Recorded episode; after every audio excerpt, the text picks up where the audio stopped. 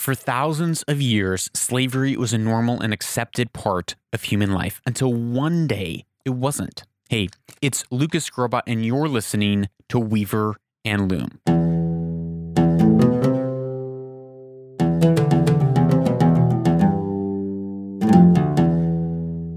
Welcome to Weaver and Loom. Thank you so much for being here. And this week, we are talking about s- stories, telling stories of men and women who have stood up against things that were said to be completely impossible, things that would never happen. Like yesterday, we talked about the Wright brothers and sister, of how they were told human flight was impossible. You're never going to be able to do it. You don't have the government funding, you don't have the the education, you aren't the one.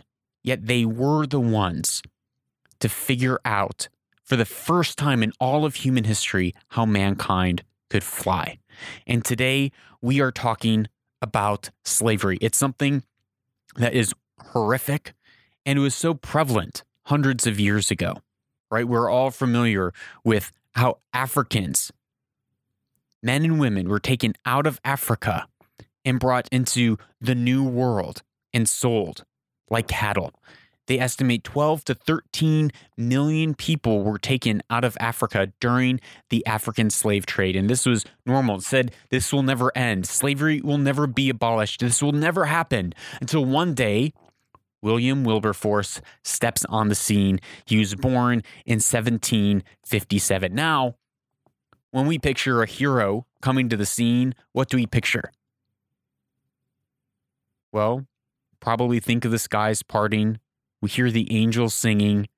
And we see a big, strong man or courageous woman who rises up to the challenge. But William Wilberforce was described as a sickly boy.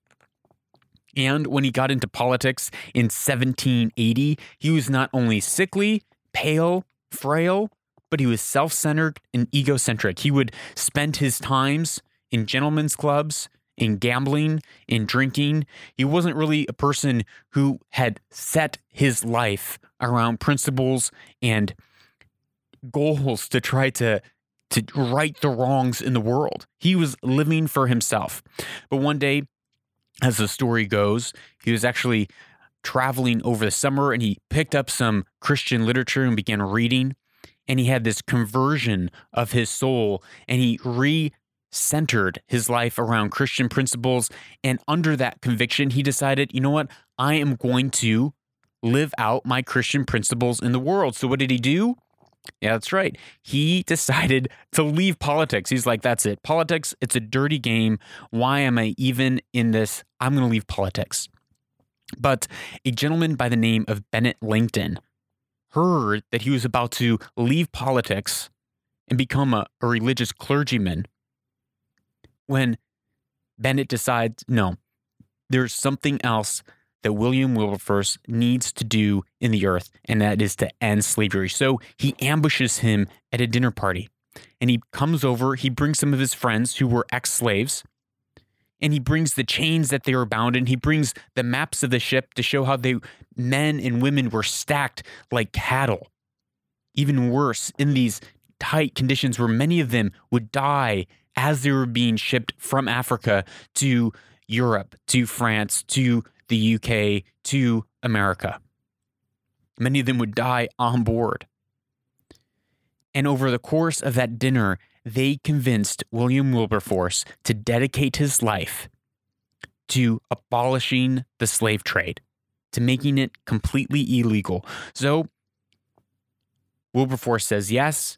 And you can probably imagine that next year he puts the motion to the parliament. And what happens? Yep, that's right. It fails. Okay, probably, you know, second time. Tries again, it fails. Third time's a charm, right? Tries again, it fails. For 20 years, William Wilberforce tried everything imaginable to end and abolish the African slave trade. It took him 20 years until 1807 to finally put the nail in the coffin and abolish the slave trade, the African slave trade. But here's the thing the African slave trade being abolished did not mean that slavery was abolished. It was still legal in England and it was still happening in the Americas and in Europe. So then what does Wilberforce do? Well, he is so consumed by living by his principles. He's so consumed about using his his influence to make a change in the world for the better, to help these people's lives, that he gives himself another 19 years of laboring day and night to end and abolish slavery. In 1816, he ends up retiring, not seeing slavery abolished. He fails. After 39 years of fighting, he couldn't accomplish his goals. And it wasn't until he was on his deathbed in 1833 that he hears the news that in England, slavery was finally abolished, and three days later, he dies. He dies as a man satisfied knowing that he gave his all to end one of the most horrific trades of all mankind. Now, we know the stories of Abraham Lincoln, of how Abraham Lincoln stood up in America to end slavery there.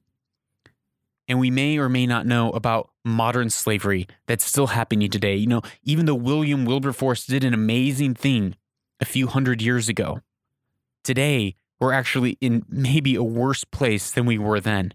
Because then, during that time, only, only, I say only, 11 to 12 million people were taken out of Africa. And yet today, there are 40 million people in modern day slavery. That is, there's more people today enslaved than in all of history combined.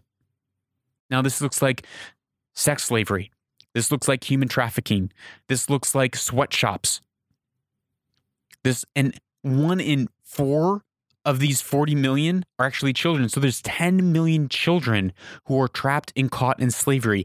Every 30 seconds, another person is swept up into slavery. And today, a slave only costs $90. A child slave, to buy a child slave, it only costs $5. Whereas in Wilbur, Wil, William Wilberforce's time, it cost $40,000. The price of a human has dropped dramatically over the last couple hundred years, and it's horrific. So, what I leave you with today is William Wilberforce stood up against the impossible. He stood up and he dared to challenge the systems and the status quo of, of big business that were abusing and oppressing millions of people. And You know what? I can make a difference. I may be one sickly person, frail and pale. I don't look like a hero, but I can change the world. I can make a difference. And I want to challenge you and, and put to you today to remember that there are still 40 million people in slavery.